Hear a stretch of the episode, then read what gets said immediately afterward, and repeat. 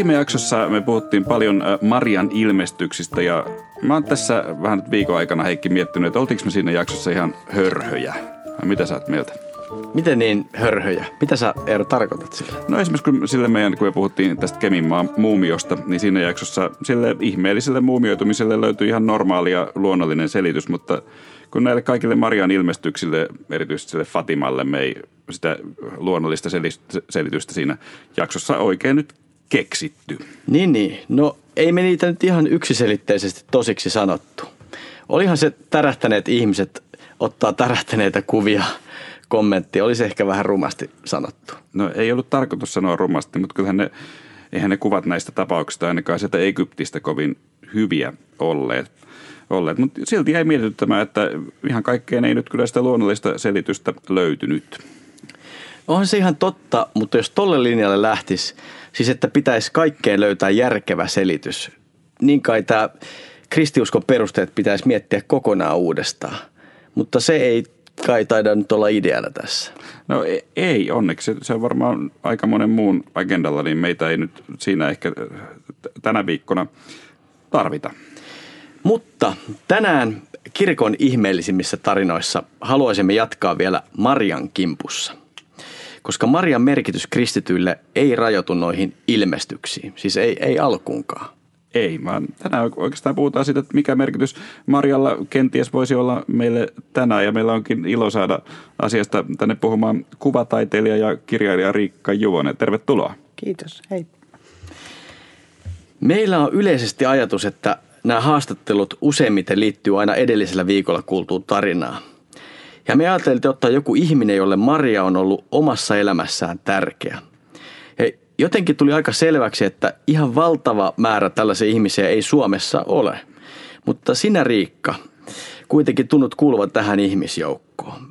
Oot kirjoittanut Marjasta kirjan kirjeitä Marjalle ja Maria on myös ollut aiheena lukuisissa maalauksissasi. Miten alun perin kiinnostuit Marjasta? Mun oma kiinnostukseni Maria, no tavallaan se on ehkä lähtenyt vähän samalla tavalla. Mä oon ollut aina kovasti kiinnostunut raamatusta ja raamatun tarinoista, asunut pitkään Israelissa ja sen jälkeenkin toiminut Palestiinassa. Ja siellä tuli raamatun henkilöihin ylipäätänsä aika luonteva ja verevä suhde. Että ei ollut kysymys pelkistä semmoisista myyteistä tai marmorin siivuista, vaan ihan oikein, että niistä tuli niin kuin lihaa ja verta. Ja sillä tavalla Mariakin rupesi kiinnostaa niin kuin vähän toisella tavalla – niin, e, e, kun raamatun naista puhutaan, niin eikö Maria nyt jollain tavalla nouse ihan omaan luokkaansa vai mitä mieltä olet? No joo, totta kai Uudessa testamentissa Maria on tietysti ihan keskeinen hahmo ja vanha, vanha testamentti ei Mariasta puhu tietenkään yhtään mitään, mutta Maria nousee siitä kulttuurista, lähi kulttuurista ja vanhan testamentin kulttuurista. Ja se on se tausta, mikä Jeesus oli myös juutalainen mies, lähi mies. Ja sitten koko Marian rooli periaatteessa on ollut elää koko ajan. Että tavallaan Maria syntyy koko ajan uudelleen ja uudelleen ja muokkautuu.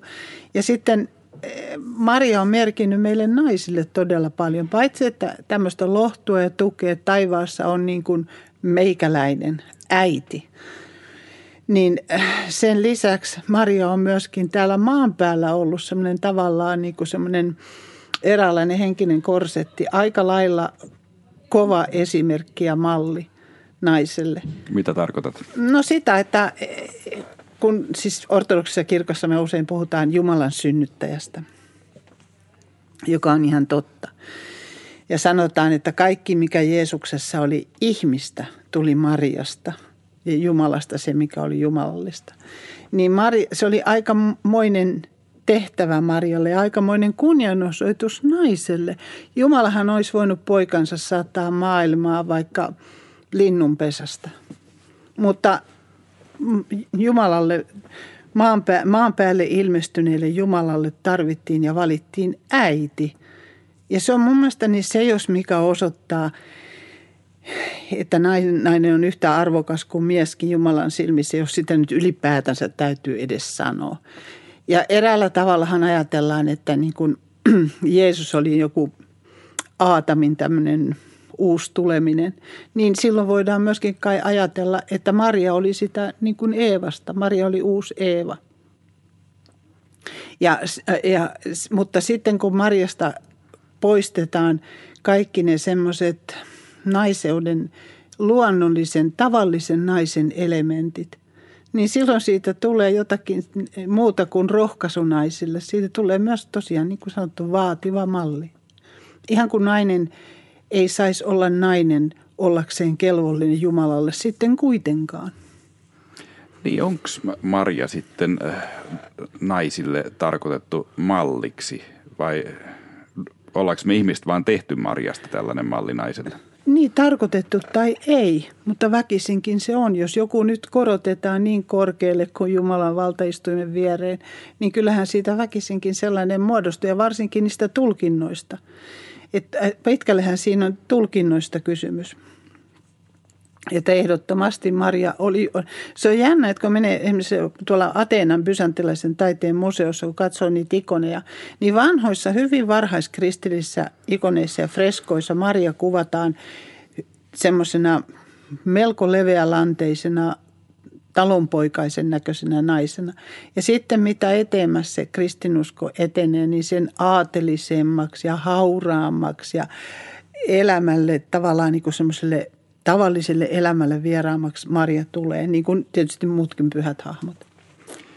Toisaalta eikö voisi ajatella myös niin, että Maria on ollut meille myös se ihminen, se inhimillinen e-, esikuva, kun Jeesusta taas, kun toki on yritetty aina imitoida Jeesusta, mutta sehän on tavallaan vielä paljon vaikeampaa kuin Marian imitointi, pitää Mariaa esikuvanaan kuin Jeesus. Jos Jeesus oli Jumala, niin eikö siitä seuraa se, että se on käytännössä ihmisille mahdotonta yrittää pitää Jeesusta sellaisena todellisena esikuvanaan. Niin, mutta tämä on juuri se, mitä mun mielestä tulkinnat ei, mistä tulkinnat on vähän mennyt sivuun, että Marian ei ole annettu olla sellainen esikuva naiselle, niin kuin naisesikuva e, myöskin miehille, ihmisille yleensäkin. Joskus koetaan, että Maria kilpailee niin kuin Jeesuksen, himmentää Jeesuksen sädekehää, jos Mariaa nostetaan. Mutta eihän ylipäätänsä pyhiä ja esirukoilijoita ole sillä tavalla reformoidussa maailmassa, että luterilainen kirkko ei tunne samalla tavalla. Pyhien kavalkaadeja niin kuin meillä ortodoksikirkossa on. Niin, rukoiletko sä ortodoksina Mariaa ja jos osoitat jonkun rukouksen Marialle, niin minkälainen se rukous sitten on? Voi hyvän aika, mä rukoilen kaikkia, siis ihan todella niin kuin paljon enkeleitä ja, ja Pyhä Nikolaus, ihmeiden tekijä, Maria Egyptiläistä ja neimit. Mutta Maria erityisesti kyllä ihan jatkuvasti, mä en pelkästään rukoile, mä pinkutan suojelusta lapsilleni ja lastenlapsilleni. Mutta siihen on sitten myöskin olemassa Anna, Pyhä Anna. Mikä on pinkuttaminen? No semmoista niin kuin, onko sulla lapsia? On, kolme poikaa. Mä en ole koskaan pinkuttanut. Niin, mutta ne varmaan on. E, ne, ne, on, ne kiljuu ja huutaa. Aha, mutta no, mikä on pinkuttamista? No semmoista, että jankutetaan ja jankutetaan ja muistutuota nyt ja vielä sanotaan nimi kymmenen kertaa, että ei varmasti Okei, okay. ehdottomasti mä oon pinkuttanut heidän kanssa. Mä vaan tätä sana, sana ei ole tuttu. Mutta mä, mä oon kasvanut just semmoisessa perinteessä, että jossa ehkä Marian, eh, Marian korostaminen on, on jollain tavalla nähty, että se on ehkä pois, pois jostain muusta. Ähm, kerro vielä vähän niin kuin tarkemmin niin kuin tämmöiselle luterilaiselle luupäälle, että miten, miten sä rukoilet Mariaa? Siis mä en rukoile Mariaa, mä pyydän Mariaa viemään mun rukoukseni, kun se nyt kuitenkin Maria on siellä lähipiirissä, niin, niin kuin Jumalalle ja Kristukselle. Mehän ei, nämä pyhät eivät, ne on esirukoilijoita. Miten mä rukoilen, minkälaisilla? No ihan konkreettisesti suoraan sanottuna, kun mun sydämeni on täynnä huolta, mä rukoilen, että Maria veistä mun huoleni pojallensa, joka, koska lähi henkilöstä kysymys, niin varmasti poika kuuntelee, kun äiti sanoo. Niin. Epäilemättä. Mutta äh, onko se, onko tämä tyhmä kysymys, onko, onko se naisena sulle tärkeää juuri kun sanoit, että siellä nyt äh, ajattelet, että siellä Jumala ja Jeesuksen lähipiirissä on se yksi äiti, on se yksi nainen, että, että siellä on yksi nainen, jonka kautta voi asiansa saada perille ja kuuluviin. Mulle on vanhempana hyvin tärkeää, että siellä on äiti. Ja mä koen myöskin, että se, niin kuin sanottu, että se, että Maria valittiin Jumalan äidiksi, Jumalan synnyttäjäksi, on vankka teesi siitä, että Jumalan edessä mies ja nainen on ihan yhtä arvokkaita. Aivan varmasti. Mutta, mutta sillä tavalla se, mä koen kyllä, että nämä monet, niin kuin sanottu, Mariaan liittyvät tulkinnat, joskus on suorastaan hieman niin kuin naisena loukkaavia. Ää, avaa vähän sitä. Että no esimerkiksi kerran mä seisoin Uspenskissa ja katselin, kun diakoni rukoili. Yleensä meillä puhutaan niin kuin sanottu Jumalan synnyttäjästä, mutta sillä kertaa nyt rukoiltiin, että ikuisesta neitsyttä mainittiin kovin monta kertaa. Ja mä ajattelin, että tässä loppujen lopuksi on kysymys miesten, jos tässä onkin kysymys ja onkin varmasti, kysymys miesten omasta häpeästä. Että miehen täytyy nähdä nainen, joka on ollut, joka on saanut synnyttää Jumalan niin kuin hänen itsensä koskemattomana. Naisena, johon mies ei ole koskenut – ja se onkin tavallaan niin kuin mies häpeää siinä itseään, mutta se on syötetty meille naisille. Että, että Marian piti olla neitsyt, niin kuin naisen siinä normaali elämässä olisi jotakin sellaista, joka ei ole siihen rooliin sopivaa. Ja sitten kuitenkin siinä on niin kuin sanottu miesten oma häpeä. Niin se neitsyyden korostaminen, että, että tarkoittaako sitä, että, että, että se on se malli, johon jokaisen naisen pitäisi sitten ikään kuin sopia. Tai se on se, todist, miehelle se, ilme, niin kuin se ilmaisee sitä, että mies kokee itsensä niin jollakin tavalla vääräksi, että nainen, johon hän on koskenut ja kajonnut, ei voi enää olla niin pyhä, että saa, tai puhdasta synnyttää Jumalan. Mutta Sanokaa te. Niin. Siltäkö se tuntuu?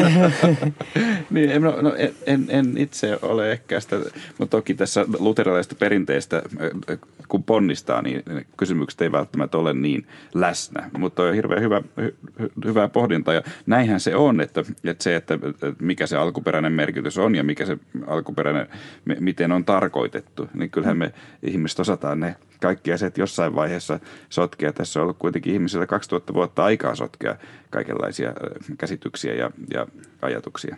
Ja myöskin ymmärtää niitä, että kyllähän semmoinen sukupuolijako on aina läsnä hengellisessä puheessa kristinuskon piirissä ihan käsittämättömällä tavalla, vaikka paljon suurempiakin kysymyksiä, niin kuin lähimmäisen rakkaus ja toisen tappaminen, elämän kunnioittaminen, maailman tule, maapallon tulevaisuus on – niin silti sitä tunnutaan, sen ympärillä pyöritään koko ajan seksuaalisuuden tavallaan ja sitten siitä johtuvien sukupuolierojen. Kyllä, ja näiden asioiden korostaminen, se on kyllä, no se on varmasti yksi kirkon kirouksista, että, että me ylikorostamme kaikkea, kaikkea tätä. Mutta jos mennään nyt ehkä peilataan vähän tähän meidän luterilaiseen kirkkoon, jonka varmasti kuitenkin, kun suomalainen kun olet, niin tunnet luterilaista kirkkoakin äh, varmasti melko hyvin. Kun sä ortodoksina katsot luter, luterilaista kirkkoa, jossa Maria ei juuri näy, niin puuttuuko meiltä jotain? Mitä sä ajattelet? No kyllä mun mielestä semmoista tietynlaista inhimillistä lämpöä, joo koska sitä nämä pyhät tuo kaikki, ei ainoastaan Maria. Maria tuo tietysti sitä, niin kuin sitä äidin rakkauden puolta siihen ja, ja sillä tavalla liikuttavia elementtejä. Mutta koska esimerkiksi meillä kun pääsiäistä pitkän paaston aikana, kun pääsiäistä vietetään, niin se hyvin pitkän, peri, pitkän paaston siinä suurella viikolla, niin se mm, pitkän perjantain kirjastostain tuska aika lailla käydään niin kuin sitä peilataan Marian äidin surun kautta. Ja totta kai se tuo siihen semmoisen inhimillisen elementin, niin kuin kaikki, niin kuin sanottu, kaikki pyhät omalla tavallaan. Että eh, se tavallaan tuo uskon siihen ruohonjuuritasolle. Ja inhim, ihm, se on niin kuin tuo ihmisen siihen lähelle. Musta se on hyvin tärkeää. En tiedä sitten, siihen on varmasti luterilaisella kirkolla omat keinonsa, mutta mä en siitä lämmöstä luopuisi, minkä se tuo ortodoksikirkkoon ja ortodoksien uskon perinteeseen. Siirrytäänkö seuraavaksi puhumaan vähän tota, Marjasta ja Marjasta taiteessa? No niin, nyt. nyt, nyt, nyt, nyt, nyt, nyt, nyt päästiin tänne pit, pitkä, pitkä, pitkän esipuheen jälkeen. Joo, eli kuten tuossa sä olet todella kirjoittanut kirjan Marjasta ja Maria on näkynyt varsin paljon myös sun kuvataiteessa. Olet maalannut aika ison määrän tauluja, jossa, jossa Maria, Maria esiintyy. Ja Mariahan on var, varmastikin, jos mietitään ihan nyt ihmiskunnan historiaa, niin yksi kuvatuimmista ihmisistä ää, taiteesta. Millaista on maalata Mariaa? Miten siitä voi löytää jotain uutta Mariasta? Siis Marian maalaaminen on ihanaa kerta kaikkiaan ja siitä löytyy koko ajan uusia siitä aiheesta, uusia mahdollisuuksia, ulottuvuuksia tulkita. Siis loputtomasti. Avaa vähän vielä, vielä enemmän. No esimerkiksi juuri pelkästään se pohti, miltä kannalta sitä pohtii juuri sitä naisen ja tämmöisen jumalallisen eh, osan tai roolin niin kuin hiomapintaa ja uhriutta ja voimaa ja vahvuutta ja naiseutta. Ja jo pelkästään sekin, että Maria todennäköisesti oli aika nuori synnyttäessä Jeesuksen. Sekin on hirveän niin kuin kiehtova elementti. Ja sitten se äidin ja lapsen side ja sitten se valtava murhe, joka oikeastaan varjosti Marian elämää koko äitiyden ajan jo silloin, kun toi oli pieni Jeesus-lapsi, kun Maria tiesi, että sinunkin sydämesi läpi on miekka käyvä. Sanat tulee, tapa, tulee niin kuin toteen. Ja kaikki se sellainen, mikä, mitä voi enää niin kuin äitiydessä enempää olla. Ei, ei, hyvässä ja pahassa, kauheassa ja ihanassa, niin se on kaikki, se on Marian persoonassa. Ei yksi ihmiselämä riitä sen tulkitsemiseen. Onko Marian kuvan tekeminen sulle hengellinen kokemus? Kaikkien kuvien tekeminen on mulle hengellinen kokemus. Ei se, ei, jos kuvan tekeminen ei ole hengellinen kokemus, niin miksi sitä sitten edes tehdä? Mitä sä tarkoitat? Että no, sillä, että, kokemus?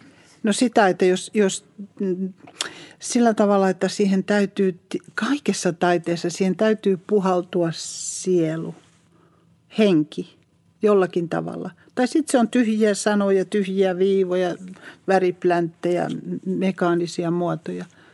Se on aina, jos mä en rukoilisi koko ajan työtä tehdessä, niin, niin ei siitä tulisi yhtään mitään. Niin, että sun maalaaminen on yhtä rukousta. Ei kun mä tarvitsen rukousta voidakseni maalata. Että siitä tulee jotakin semmoista, jota vielä kehtaa näyttääkin, jota kannattaa tehdä. Voiko se kuvata sitä prosessia enemmän? Mun mielestä kuulostaa tosi mielenkiintoiselta. Mä en itse, en ole, en ole maalari.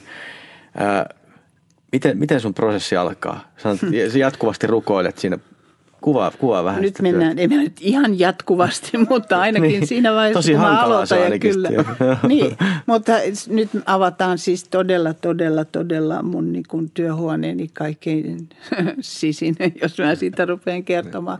Mutta kyllä se sellaista on. Esimerkiksi jo, nyt vaikka esimerkiksi kirjailijana, mä, voin lait, mä osaan tehdä hyviä lauseita ja laittaa oikealta kuulostavia sanoja peräjälkeen, mutta siinä teksti ei elä – Mm. Ja samalla tavalla kuva ei elä, jos ei niiden viivojen sisällä ja takana ole jotain niin kuin sellaista, joka, on, mm, joka ei ole vain mekaanista. Ja se on täysin mahdoton kuvata, mitä se on ja mitä tapahtuu. Se ei ole mikään ihme, eikä se ole mikään semmoinen, se ole minä todellakin, joka maalaan. Ei siinä tapahdu mitään semmoista suurta.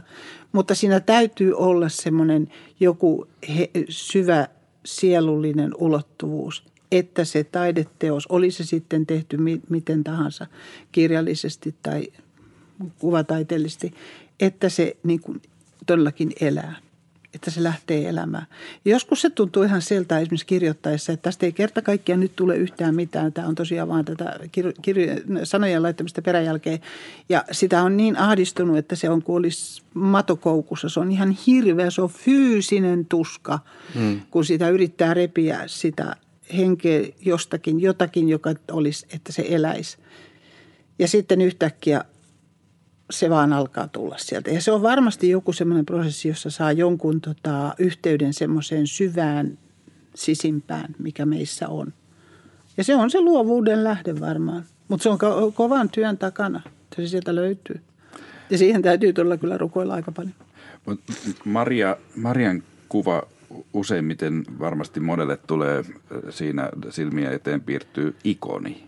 Hmm. Äh, miten ikonit liittyy, jos, jos sä maalaat Mariaa tai, tai raamatun naisia muutenkin, miten ikonit liittyy siihen? Koetko sä, että, että, että, että sä uudelleen tulkitset niitä ikoneja vai onko se vai pohjaako sä siihen ikoniperinteeseen lainkaan vai on, onko se jotain ihan uutta, mitä sä teet? Se on kyllä vaikuttanut siihen, koska mä todella, todella pidän pysantilaista taiteesta. Se on vaikuttanut siihen, mutta ne ei missään tapauksessa mun työni ei ole lähelläkään mitään ikonia. Ikoni ei ole taideteos, se on ikkuna rukoukseen ja sen koko tarkoitus on ihan toista. Mä pyrin, mä ainakin yritän tehdä taidetta, taideteosta ja niin kuin tulkita omalla tavallani, mutta totta kai ne vaikuttaa siihen. Ja sitten Maria on tietyllä tavalla kuitenkin niin kuin joissakin kohdin hyväksytty hahmo tietynlaisena. Mä, sitä on hyvä käyttää, vaikka sitä halu, siitä tekisi erilaisia variaatioita, että tiedetään, kenestä on kysymys. Että ei ole kuka tahansa äiti ja lapsi. Että sen takia joskus niitä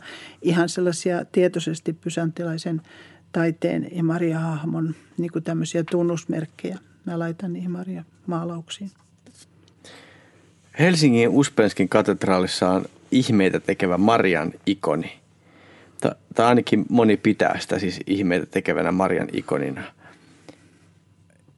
Eikö se ole ihmeellistä, että niin kuin taiteella voidaan, taiteelle voidaan antaa tällainen merkitys, että se tekee ihmeitä? Ei sinne taiteelle sitä merkitystä annetakaan, koska ikoni ei ole taidetta. Ikoni on ikkuna, se on pyhäin kuva, jonka kautta rukoillaan. Se on, niin kuin, se on sillä tavalla se toimii. Ei se, vaikka siinä olisi joku ihan mikä tahansa, millä tavalla tahansa tehty kuva, juttu, jolle on annettu se merkitys, niin se toimii samalla tavalla, jos siinä se merkitys on. Eli ehkä nyt on niinku tämmöisen... Nyt ollaan heikoille jäillä. Ei, ei, ei, siltäkö se kuulostaa? Ei. Ja jäin, jäin, jäin kiinni, jäin kiinni. Okei, okei, okay, jäin kiinni, jäin kiinni. Ehdottomasti jäin kiinni. Joten nyt olisi ehkä ihan pienen peruskurssin niin kuin ikoni, per, kun mun mielestä toi, että, että ikoni ei ole taidetta, niin se on, se on mulle niin kuin silleen, että okei, että et, tota, tässä paljastuu meidän luterilaisuus. A, mm. Niin, pyydämme... Siis se ei ole taideteos. Niin, okei. Okay. Kerro, mi, miten, miten niin kuin, äh, siitä kuvasta syntyy ikoni? Mikä se prosessi on? No nyt pitäisi kyllä olla ikonimaaleri tässä vastaamassa. Tosin mä olen aloittanut, maalaan ikonia, olen aloittanut vastata joskus kauan, kauan sitten maalannut yhden, mutta ikonimaalaus on tietyllä tavalla tiettyjen ennalta määrättyjen kuvien kopioimista, mallien kopioimista. Se ei ole mitään sooloilua, se ei ole mikään semmoinen luova prosessi, vaan se on se, jos mikä on rukousta se työ. Eli siinä toistetaan niitä samoja hahmoja ja värejä ja malleja. Totta kai pieniä variaatioita saa tehdä, joita on toistettu satoja vuosia. Okei. Okay. Ja niitähän on, eikö niitä on... Vähän niin kuin tekisit ristiä. Ja eikö, Aivan. Eikö ortodoksuudessa siinä on ikoneissa viisi Marian ikonin perusmallia, mitä on toistettu? No ainakin niin on. Ja, niin. ja no, mutta jos ikoni on ikkuna rukoukseen, niin ainakin henkilökohtaisesti tämä kuulostaa siltä, että sulle sun maalaukset on myös ainakin henkilökohtaisia pieniä ikkunoita rukoukseen. Niin, siis ne syntyy, kun mä, siis mä tarvitsen niiden syntymiseen, mä pyydän apua rukoilemalla, mutta ei ne, ne sillä tavalla ole ikkunoita. Ne on taideteoksia sitten taas. Ne eivät ole ikkunoita tuon puoleiseen, mutta toivottavasti joskus joku voi herättää jotakin sellaisia tunteita tai ajatuksia, jotka on sielullisia ja hengellisiäkin ehkä. Mutta se ei ole se, mihin mä, ol, ei, ei, mä olisin aika lailla – nostasin itseni korkeammalle kuin mitä mä olen, jos mä siihen pyrkisin tai niin ajattelisin. Mä kuvaan niitä, koska se on musta ihanaa. Mun sydämeni laulaa, kun mä teen niitä. No nyt on Marjasta puhuttu paljon, mutta äh, sä oot äh, myös raamatun muista äh, naisista äh, tehnyt taidetta ja, ja kirjoittanutkin. Mainitse muutama suosikki raamatun naisista. Ketkä on sulle tärkeitä? No tietysti e, väärin ymmärretty Eeva on tosi tärkeä meidän myyttinen esiäiti, joka ei todellakaan, niin kuin, joka söi hyvän ja pahan tiedon puusta. Yes. Mutta kyllä siellä raamatussa on paljon semmoisia vahvoja, e, e, hienoja naishahmoja, jotka on jäänyt vähän tämmöisen niin kuin tulkinnassa vähemmälle huomiolle. että mitä mä nyt sanoisin, Ruut on ihan ja varsinkin Ruutin Anoppi Noomi on aivan hurmaava naishahmo, nainen siellä. Ja, ja tietysti um, ortodoksissa perinteessä meillä on Joakim ja Anna ja Anna on siis Marian äiti, joka on tämmöinen kans todella semmoinen lämmin hahmo, taivaallinen vantuunkutoja. Mutta tota, Hauska termi. Niin, mä kirjoitan sen kolumnin joskus. Mutta tota, siellä on paljon, raamattu on täynnä vahvoja, voimakkaita, oma-äänisiä, vereviä naisia. Ja sen takia onkin ihan hullua, että sitä jakoa, tai siis semmoista asettelua on edes ilmassa, että mikä se marssijärjestys Jumalan edessä on. On. Toi toinen kerta, kun tässä mainitsit Annan. Mm. Kerro vielä, että kuka Anna oli ja mitä Anna sulle merkitsee. Tämä, tämä taivaallinen vantunkutoja oli ehkä monelle vähän hankalasti aukeava termi. Siis no, ortodoksen perinteessä on siis Joakim ja Anna, jotka oli Annan vanhemmat, äh, siis Marian vanhemmat ja vanha pariskunta, joka sai pitkään rukoiltua pienen tyttären ja legendan mukaan Maria vietiin sitten äh, Jerusalemiin temppeliin kasvatettavaksi, mutta se on ihan höpölöpöä. Ei, siellä, ei siellä temppelissä ollut ensimmäistäkään paikkaa, minä olisi pienen tytön voinut viedä. Ei siellä ollut minkäänlaista. Ei siellä asunut ensinnäkään kukaan. Et sekin on sellainen myytti, joka on luotu vähän niin kuin nostamaan Mariaa tavallisen naiseuden yläpuolelle jo sieltä syntymästä. Mutta joka tapauksessa Anna oli sitten, sitten jos, olisiko se ollut 400-500-luvulla Joakimin ja Annan legenda tuli läntiseen Euroopan Rooman kautta ja siinä vaiheessa Joakim putosi pois mutta on siis säilynyt idän kirkossa. Ja e, e, Annasta tuli Euroopan yksi suosituimmista keskellä suosituimmista pyhistä. Ja Suomessa Anna oli keskellä suosituin pyhä, joka on todella... Mistähän se johtuu? Niin, se on hyvä kysymys. Ja sitä mun mielestä jopa Luther, vaikka se antoikin niin kenkää kaikille pyhimyksille, niin se joutuessaan myrskyn silmään niin huusi avukseen pyhää Annaa, joka oli hänen kotikaupungissa suojeluspyhä. Se on hyvä kysymys, että minkä takia Anna oli, niin, nousi niin tärkeälle siellä ja miksi juuri Suomessa. Ehkä siinä on jotakin sellaista vaiettua matri, matriarkaalisuutta kuitenkin. Tämä paitsi isoäidit on tärkeitä. Me puhuttiin viime jaksossa noista Marian ilmestyskokemuksista. Mitä on tapahtunut ympäri, ympäri Eurooppaa, ympäri, ympäri maailmaakin jopa. Uskoiko näihin ilmestyksiin? Mä en usko tälle uskomatta. Mä uskon siihen, mitä Karen Pliksen sanoi, että sillä ei ole väliä, onko tarina totta, pääsi, että se on hyvä. Mutta ne, se ei Tähän ole mun mielestä merkityksellistä. Tämä voisi olla tämän meidän podcastinkin slogan. niin. Mutta se, se ei ole mun mielestä merkityksellistä. Mun mielestä niin, hengellisyys ei, ja Jumala on niin iso juttu, ettei siihen tarvita tällaisia kuorotuksia. Elämä on ihan niin riittävä niin kuin kirja täynnä sitä ihmettä. Että ei, mä en kaipaa semmoisia ollenkaan. Mutta ja mä todella toivon, että mä en ikinä rupea puhun kielillä tai jotain vastaavaa. niin, se voisi olla monelle, monelle pelottavaa. Äh, mutta jos puhutaan näistä pyhistä, että me otetaan vaikka Anna ja Joakim, ei meillä, meillä niistäkään nyt mitään tästä niin faktatietoa, että kyllä nekin on tavallaan uskon asioita ja vähän mm. ehkä samalla tavalla kuin Marian ilmestykset niin päädyttiin viimeksi siihen, että, että vaikea niistä nyt mitään eksaktia sanoa, mutta että, mm. että varmasti jälleen kerran puhumme uskon asioista. Mutta eikö tämä kaikki lopulta ole sitä? Että, että vaikka, no totta kai on var, varmaa, että Marialla varmasti oli äiti, mutta oliko se just se Anna? Ja se, se mitä me Annasta tiedämme, että, tai, tai mitkä on ne tarinat vaikka Annasta, niin eihän meillä ole mitään – mehän ei mitenkään voida sanoa, että tämä nyt varmasti on faktisesti totta. Mutta se, että jos me uskotaan siihen ja jos, jos siitä tulee meille tärkeää, niin sekin on jo jotain. On ja sitten jos se on vuosisatojen saatossa hioutunut, niin sillä on meille viesti. Sillä on sukupolvesta sukupolveen kulkeutunut viesti, jossa varmasti jyvät on niin kuin irronnut akanoista. Ja sen takia tämmöinen tietynlainen hengellinen traditio myöskin kertoo jotain, joka on tärkeää. Ja hengellisyyden kieli, ainakin raamatun kieli, on myöskin symbolinen – Mä en ikinä oikein ymmärtänyt sitä esimerkiksi kauheita eh, ahdistusta siitä, että uskotaanko nyt Darwiniin vai luomiskertomukseen. Kun voidaan uskoa ihan molempiin. Toinen puhuu vaan niin kuin tarinan kieltä ja symbolien kieltä. Ja toinen tieteen ja tiedon. Ja kyllä mun mielestä tietokin on siis Jumalan lahja hyvänen aika sentään. Se vasta lahja onkin. No. Ehkä tuossa aikaisemmin mua, mua olisi kiinnostanut, ää, kun sä oot raamatun naisia käsitellyt ja tutkinut, niin keneen sä oot eniten samaistunut? Kenen no en varmasti kehenkään. mä toivon, että mä voisin olla yhtä suurisieluinen ja lämminhenkinen anoppi kuin Noomi oli Miniälleen ruutilla. Kerro vielä niille, jotka ei muista tätä. tätä. No Ruut oli Moabilainen tyttö ja Noomi oli muuttanut sinne miehensä ja kahden poikansa kanssa Moabiin, siis Jordanin toiselle puolen Betlehemistä. Nälänhätää pakoon niin kuin siihen aikaan silloin tällöin aina. Ja hyvinkin usein jouduttiin lähteä pakolaiseksi. Ja tota, sitten Noomilta kuoli mies ja sitten kuoli molemmat pojatkin, joilla molemmilla oli moabilaiset vaimot. Ja siis juutalaisuuteen ei ollut helppo tulla muukalaisen.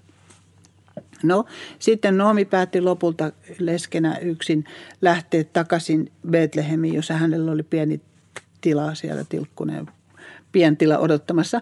Ja lähti, mutta molemmat, molemmat miniat halusi seurata häntä. Ja hän sanoi, että ei kun jääkää tänne, teidän on parempi olla täällä omienne parissa, mutta molemmat likat tahto lähteä ja kulkivat perässä. Ja no sitten jossain vaiheessa tämä toinen kääntyi kotiin takaisin, mutta, mutta Ruut seurasi Noomia Betlehemiin asti. Ja siellä ne sitten naiset rupes laittaa sitä röttelöä kuntoon ja latoon uudestaan kiviä hellan juureen. Ja Noomi yritti, ne yritti selviytyä, miten taisi ja Ruut lähti pellolle joka aamu ja keräsi jyviä, joita ne sitten siinä just, just kasaan saaneensa hellassaan paahto ja söivät ja sillä lailla ne siellä sitten elää kituutteli, kunnes sitten no, Noomi tota, keksi, että ei se Ruut tyttö nyt saa tässä tällä tavalla vanhaan anoppinsa hoitamiseen elämänsä uhrata ja järjesti sen ovelalla juonella vaimoksi Boasille, joka oli tämmöinen vakavarainen sukulaismies. Ja sitten tota, syntyikin sitten heille syntyi pieni lapsi. Ja sitten koko Bethlehem juhlia tanssi Noomin ympärillä torilla, että nyt Noomi on saanut lapsen ruutin kautta ja perheen takaisin ja muuta. Se on sydämellinen ja ihana tarina siitä, kuinka kaksi naista vaikeissa olosuhteissa tukemalla ja kunnioittamalla toisiaan luo molemmille hyvän elämän. Hän voisi olla tällainen esikuva, jonka, joka haluaisit parhaassa mahdollisessa tapauksessa olla. Niin, mä, musta olisi mahtavaa olla niin suuri sydäminen, että voisi sanoa toiselle, että ota mieluummin oma elämäsi, kun anna minulle. Elä oma elämäsi. Tämä podcasti äänitetään tässä niin kuin, ää, ennen, ennen, ennen joulua. joulua. Ää, ää, meille luterilaisille Maria tulee tietysti niin kuin esille eniten tässä, tässä joulussa. Ja minkälaisia on ollut, ollut sellaisia niin oivalluksia tai uusia löytöjä, mitä sä oot tehnyt jouluevankeliumin äärellä? Marjasta? No, emme, niin, no Marjastakin paljon, mutta mun mielestäni viime aikoina mä oon ajatellut paljon sitä, kuinka ihan mahtava uusperheen isän malli on Joosef, joka ei paljon puhua pukahda, mutta kasvatti tämän vähän erikoisella isätarinalla varustetun poikapuolesta omaan ammattiinsa ja hoiti ja vaali. Mä, mä todella tykkään sitä jouluevankeliumin siitä keskeisestä tarinasta, siitä Betlehemin tallista, jonne pikkunen lähti, tähti tuikkii jostain seinän raosta ja eläinten hengityshöyryä ja kuuluu, kun lampaat rouskuttaa heinää ja aasi siirtelee jalkoja ja härkä huokailee. Ja siellä sitten tämä pieni perhe – ja kun ei missään kerta, ehkä toi Joosef oli jo sinne synnytyksessä apuna. Joka tapauksessa kääri sen pikkusen paitaansa ja laittoi seimeen. Ja sitten kun tuli se kauhea hetki, että piti lähteä pakoon Egyptiin, niin Joosef muitta mutkitta satuloi aasinsa ja lähtee viemään tätä pikkusta pakoon pelastaakseen sen hänen huomaansa uskotun lapsen hengen ja äidin tietenkin. Ja joku amerikkalainen psykologi joskus sanoi, että jossakin haastattelussa, että kun kysyttiin, että mikä on parasta, mitä isä voi tehdä vastasyntyneelle lapselleen, niin tämä psykologi vastasi, että rakastaa äitiä. Ja senhän Joosef teki.